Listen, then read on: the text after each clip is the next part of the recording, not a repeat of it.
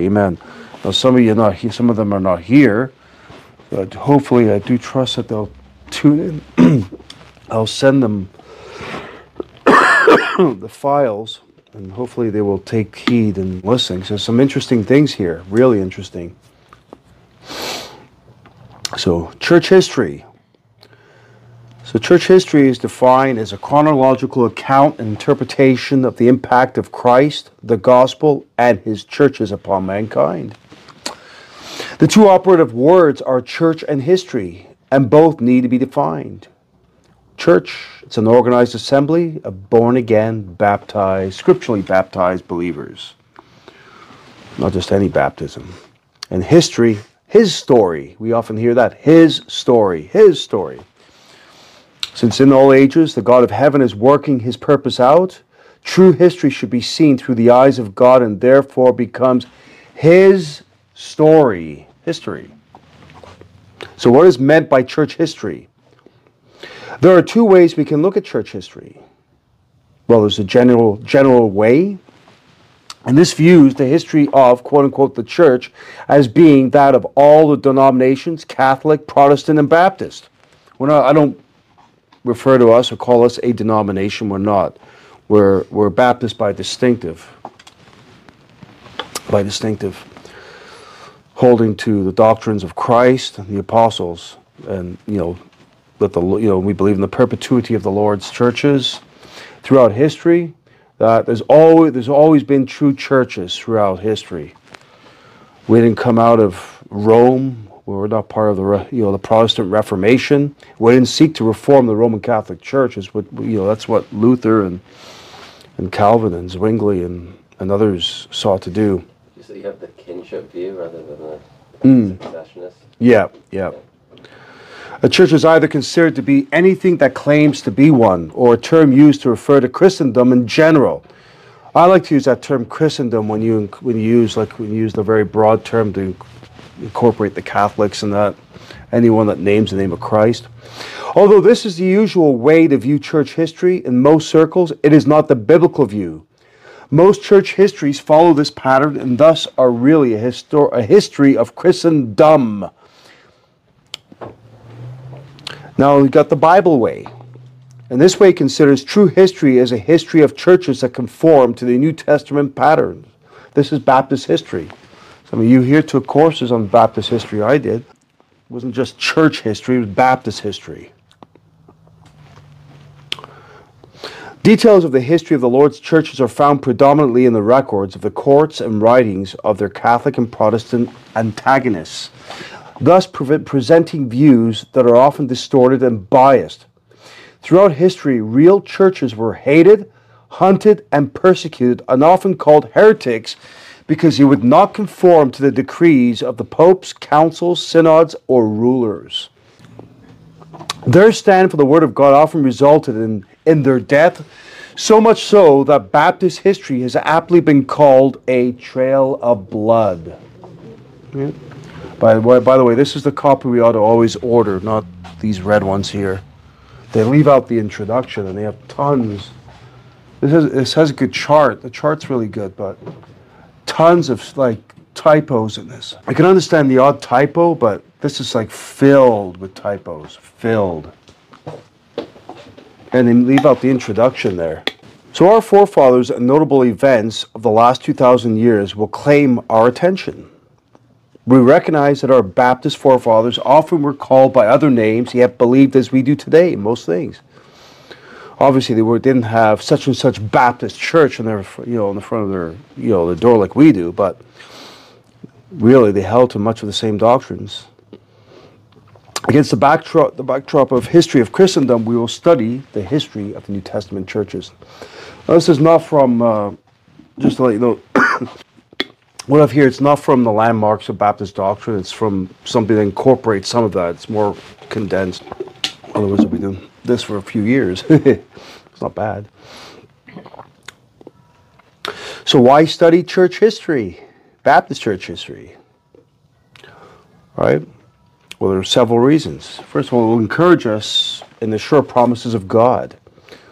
Right? We shall see that God promised His word, the, in His word, the perpetuity of His churches, and has fulfilled that promise to this day. I believe that. I hold to that. Secondly, it will strengthen our resolve to earnestly contend for the faith. When we understand the cost our forefathers paid to preserve our biblical heritage, we will be motivated to continue steadfast in our own generation. This is why I won't drop the name Baptist from our door. There's a lot of Baptists that want to drop Baptists because of whatever negative connotation. But our, foref- our forefathers paid dearly. You know, they're burned at the stake. And even the downplaying of baptism. You know, uh, you know that Dr. Robert Robert Patton. He, uh, when I posted, I noticed every time I posted the baptism, and he claims to be a Baptist, but it's like he always, like, even though it was not against it, it's like he downplayed the importance, the significance of that. And I understand that your salvation is more important. I understand that your baptism is a one time event, but why downplay something? Especially men died over the issue of baptism, literally laid down their life over that issue. The legacy of our failure to have taught these things in generations past is evident in the readiness with which members of Baptist churches change their affiliation to heretical churches. So here's an outline of church history, and I really should have put this on the, uh, going forward, I will be putting it on a PowerPoint. We've got the primitive church history, the apostolic era from, from right up to 100 AD, the post-apostolic era 100 to 300 AD, the rise of the papacy 300 to 600, the medieval, medieval church history, that's the growth of the papacy 600 to 1100, power of the papacy 1100 to 1300, the decline of the papacy 1300 to 1500, and then modern church history. And you got the Reformation there 1500 to 1650 the development of Protestantism, 1650 to 1900, and the 20th century, call it the apostate, the Laodicean age. so the marks of a New Testament church, the marks. In pursuit of the history of the true churches, certain identifying marks need to be resolved. Vital clues that will reveal the existence of God's people in every age those who have not bowed the knee to the traditions, philosophies, inventions, and fancies of men. All right? So here, I have it marked over here, we have marks of New Testament church here. And here we've got its head and founder is Jesus Christ. Right? He is the lawgiver. The church the church is the only sorry, the, the lawgiver, the church is only the executive. Second, it is its only rule of faith and practice is the Bible and its name, church, churches. You've got 11 here. Now we've narrowed it down to eight here, but its policy, congregational, all members equal. Its members only saved people. I know unsaved people join churches, but they're not really true. They're not true members. Its ordinances, what were they? Right? Baptism, believer's baptism, followed by the Lord's Supper.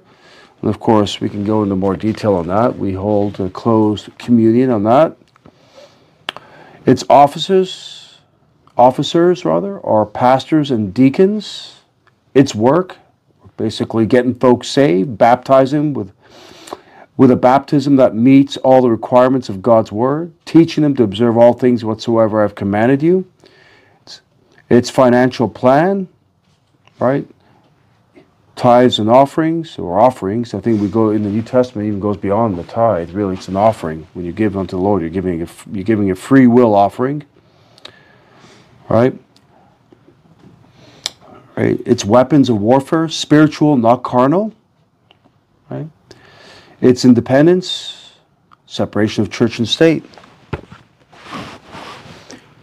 And here, these are the, these are these eight over here. The absolute necessity of a regenerated life, the purity of the church body, believers' baptism, a simple form of church government, which we have here. We vote on business matters.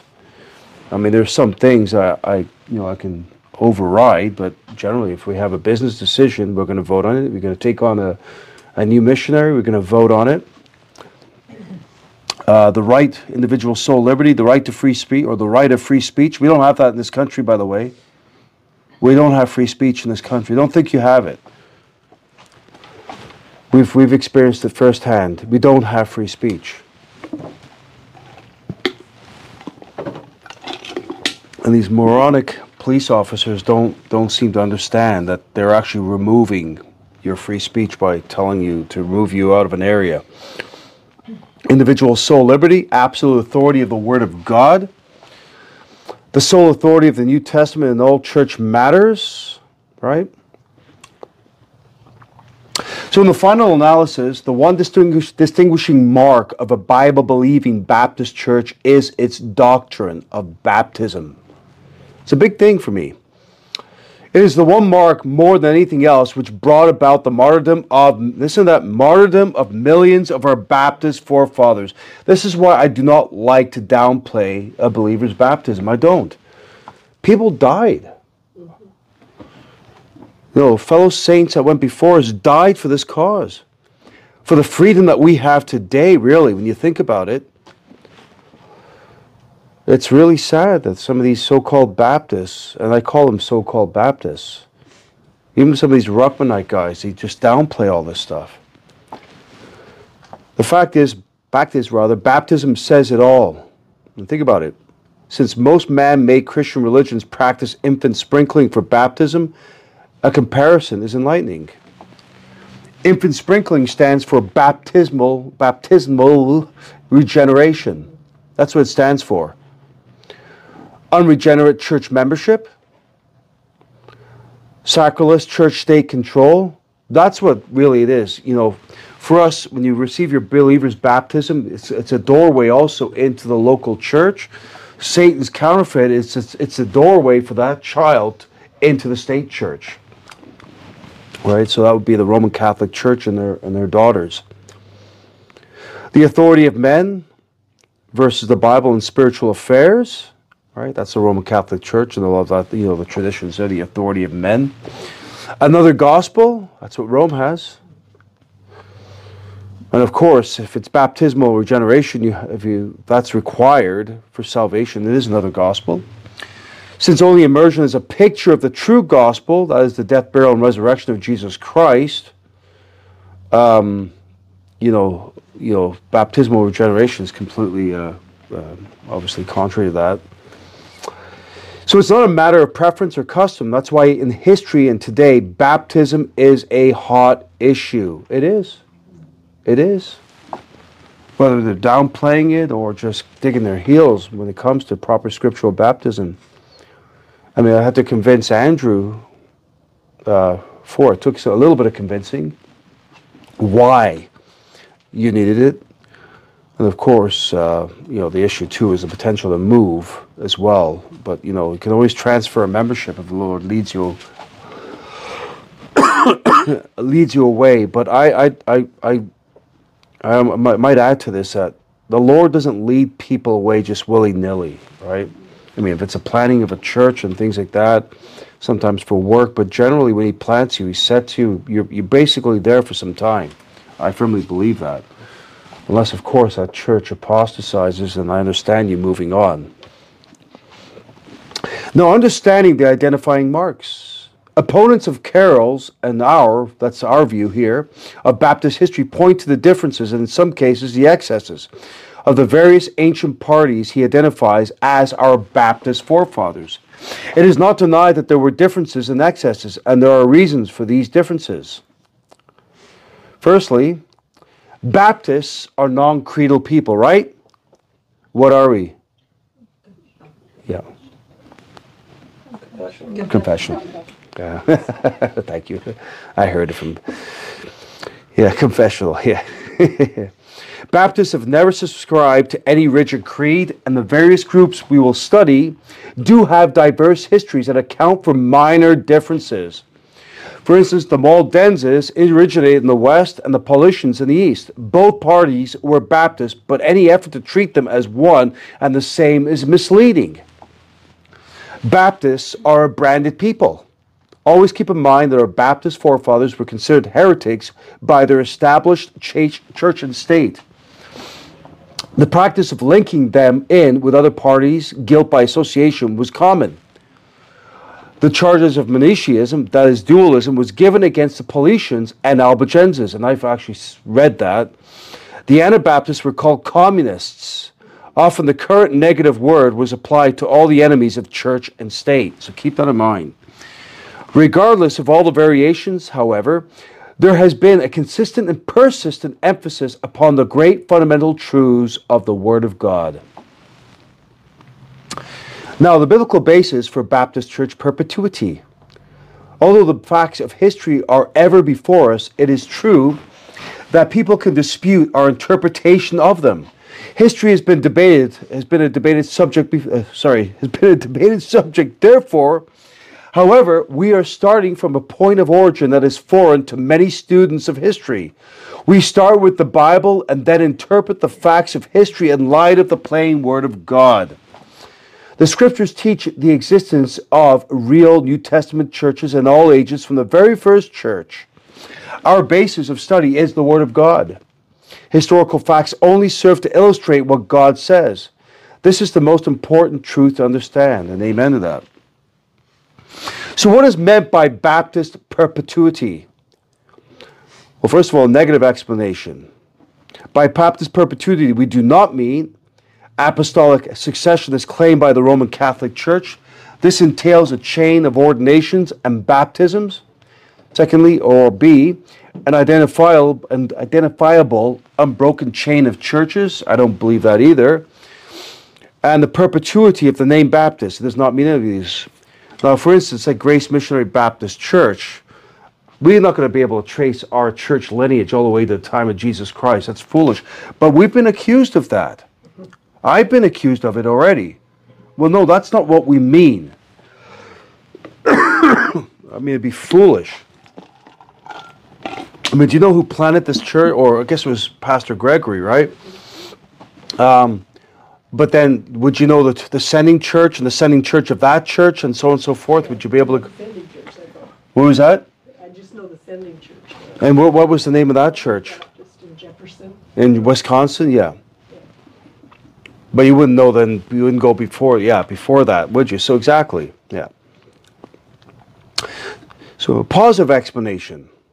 By Baptist perpetuity, we mean there has never been a day since the organization of the first New Testament church by the Lord Jesus Christ and the apostles in which there was no genuine New Testament uh, church existing on the earth. So there's never been a day where there's never been uh, a true, genuine New Testament church existing on earth. Again, we do not come out of Rome.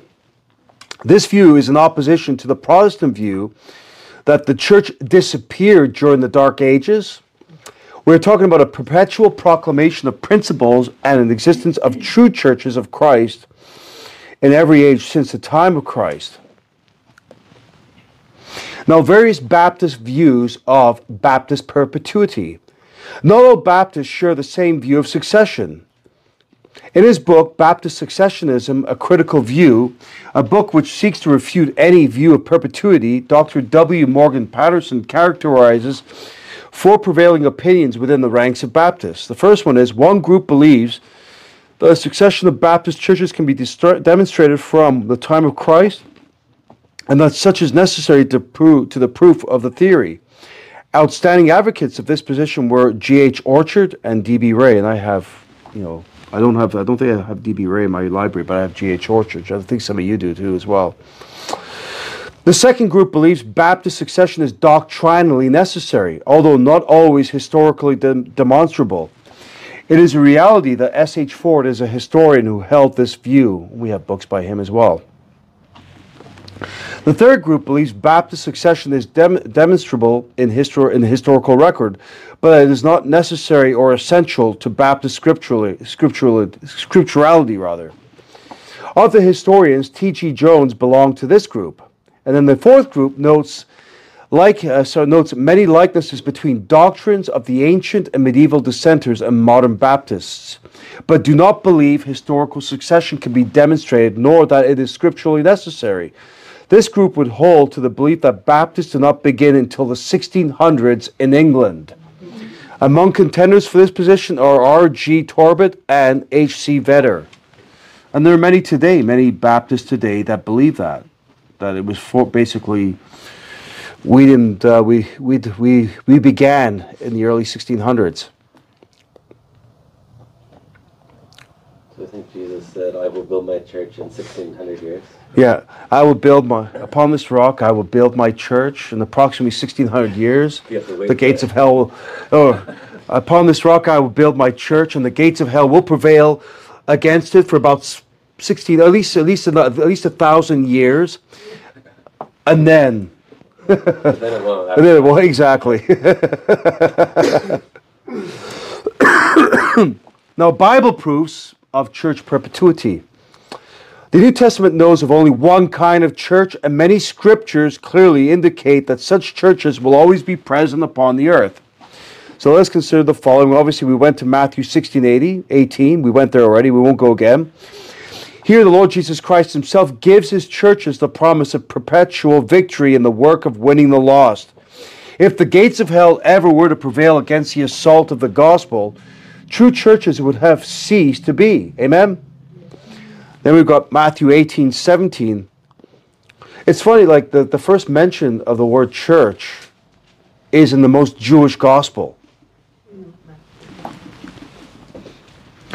Matthew 18, 17. If, well, actually, we'll turn there. Matthew 18, 17. And if ye shall neglect to hear them, tell it unto the church.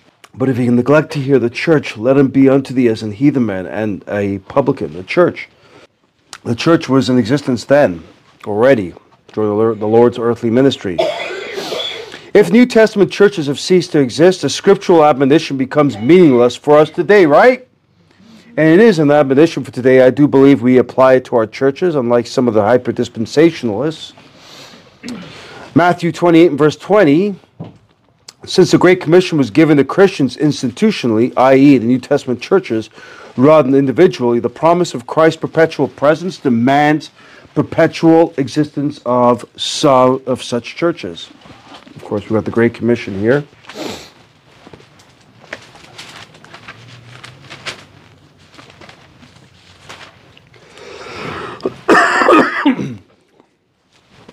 Sorry, I'm not there.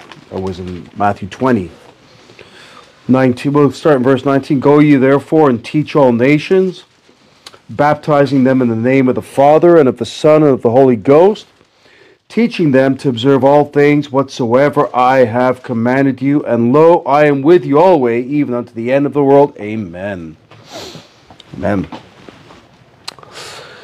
The Lord's Supper, 1 Corinthians 11, verse 26, we'll turn there. The Lord's Supper is an ordinance given to the churches to observe till he come thus necessitating true churches to be in existence till Jesus comes.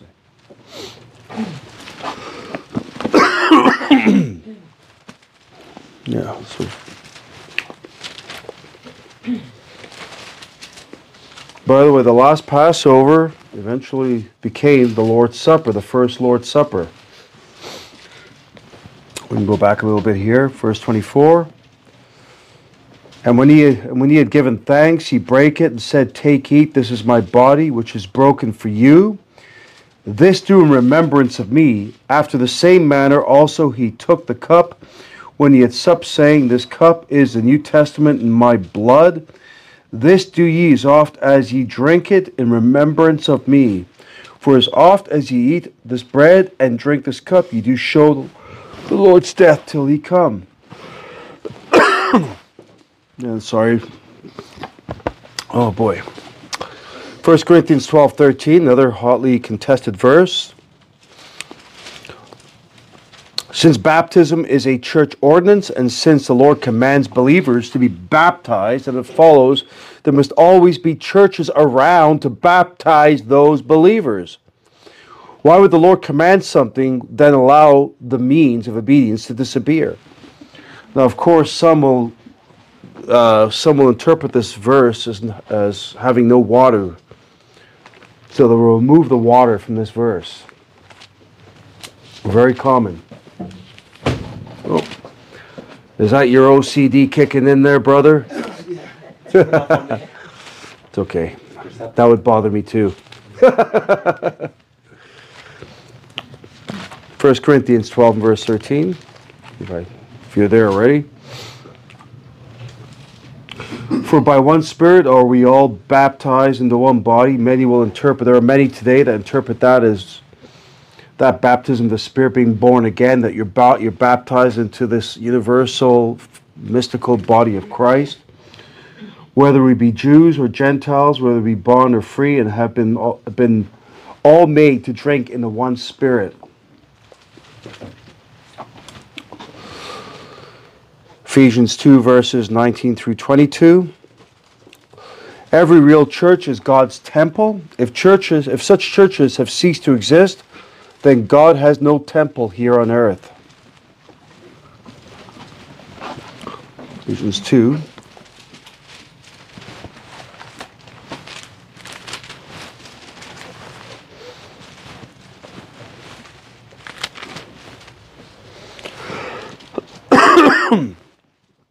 Verse 19 Now therefore you are no more strangers and foreigners, but fellow citizens with the saints and of the household of God, and are built upon the foundation of the apostles and prophets, Jesus Christ himself being the chief cornerstone, in whom all the building fitly framed together groweth unto an holy temple in the Lord.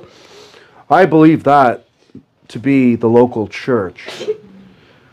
Uh, what we have today within Christendom in this universal body of Christ can never be fitly framed together. How can the uh, Pentecostal, a Methodist, a Brethren, you've got all these denominations that all these different things, even the other Baptists are in disagreement.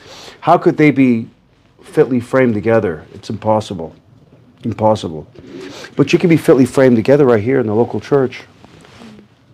You know, other local churches may apostatize, but we can still be fitly framed together here. Verse 22 In whom ye also are builded together for an habitation of God through the Spirit. Shall keep this up here. Let's go to 1 Timothy 3.15. I gotta do apologize for the coughing as well, but I know that you're coughing too, so I don't feel so bad. It's and again, it's like like you have to cough about six times before you loosen whatever is in there. Cough six times and vomit once. Yeah. well, it it was really bad for your brother. I understand. I mean, it was a lot worse than even us. But if I, t- but if I, if I tarry long, that thou mayest know how how thou oughtest to behave thyself in the house of God, which is the church of the living God, the pillar and the ground of the truth. You know, I read that verse. It was kind of funny because remember we were, we were, we were preaching over at that that Argos Pride game, and the security told us where to go. Well, you can go. You see where those two pillars are. Oh, by the way. Do you realize the church is the pillar and the ground of the truth? I said right to him. He loved that. He loved it. I was laughing. He was laughing at that. He says, "Over, you see those pillars over there? By the way, yep. The, you do realize the Bible says the church is the the church is the pillar and the ground of the truth." I thought that was good. Okay, Ephesians three and verse twenty-one. The Spirit-inspired prayer of the apostle would be in vain, except, or this rather, Spirit-inspired prayer of the apostle would be in vain, except for the truth of church perpetuity.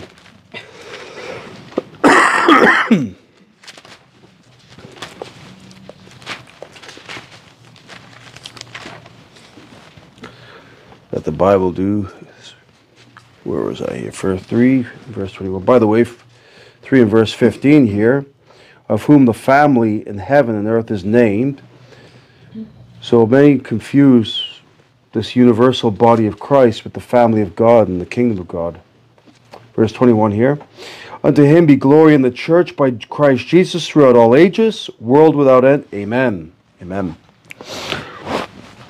And Ephesians 5 verse 27. Here evidently the Lord expects to have churches in existence until the dawn of glory when he can present them not having spot or wrinkle. And by the way, this is not universal either.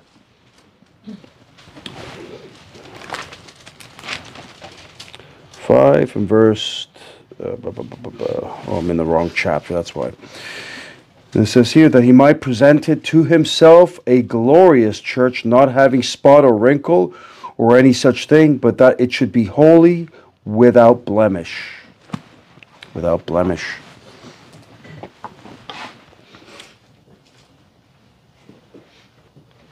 And then 1 Timothy 3, right, the two offices, bishops and deacons are church offices. God has given their qualifications, and it follows that real churches must be present for such men to minister in them. By the way, you can't, you don't, these officers cannot apply to a universal body. They cannot.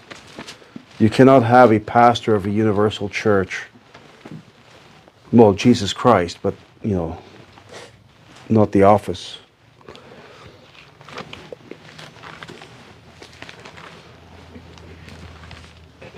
Yeah, that's that's Protestant doctrine. That that come, you know, these these so-called Baptists that espouse that they're they're just like echoing uh, Scofield. He's got like local church, universal body. He's got all these.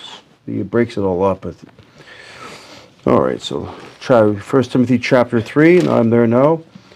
This is a true saying: If a man, not a woman, a man desire the office of a bishop, he desireth a good work. A bishop must uh, then must be blameless, the husband of one wife, vigilant, sober, of good behavior, given the hospitality, apt to teach, not given to wine, no striker, not greedy of filthy lucre, but patient, not a brawler.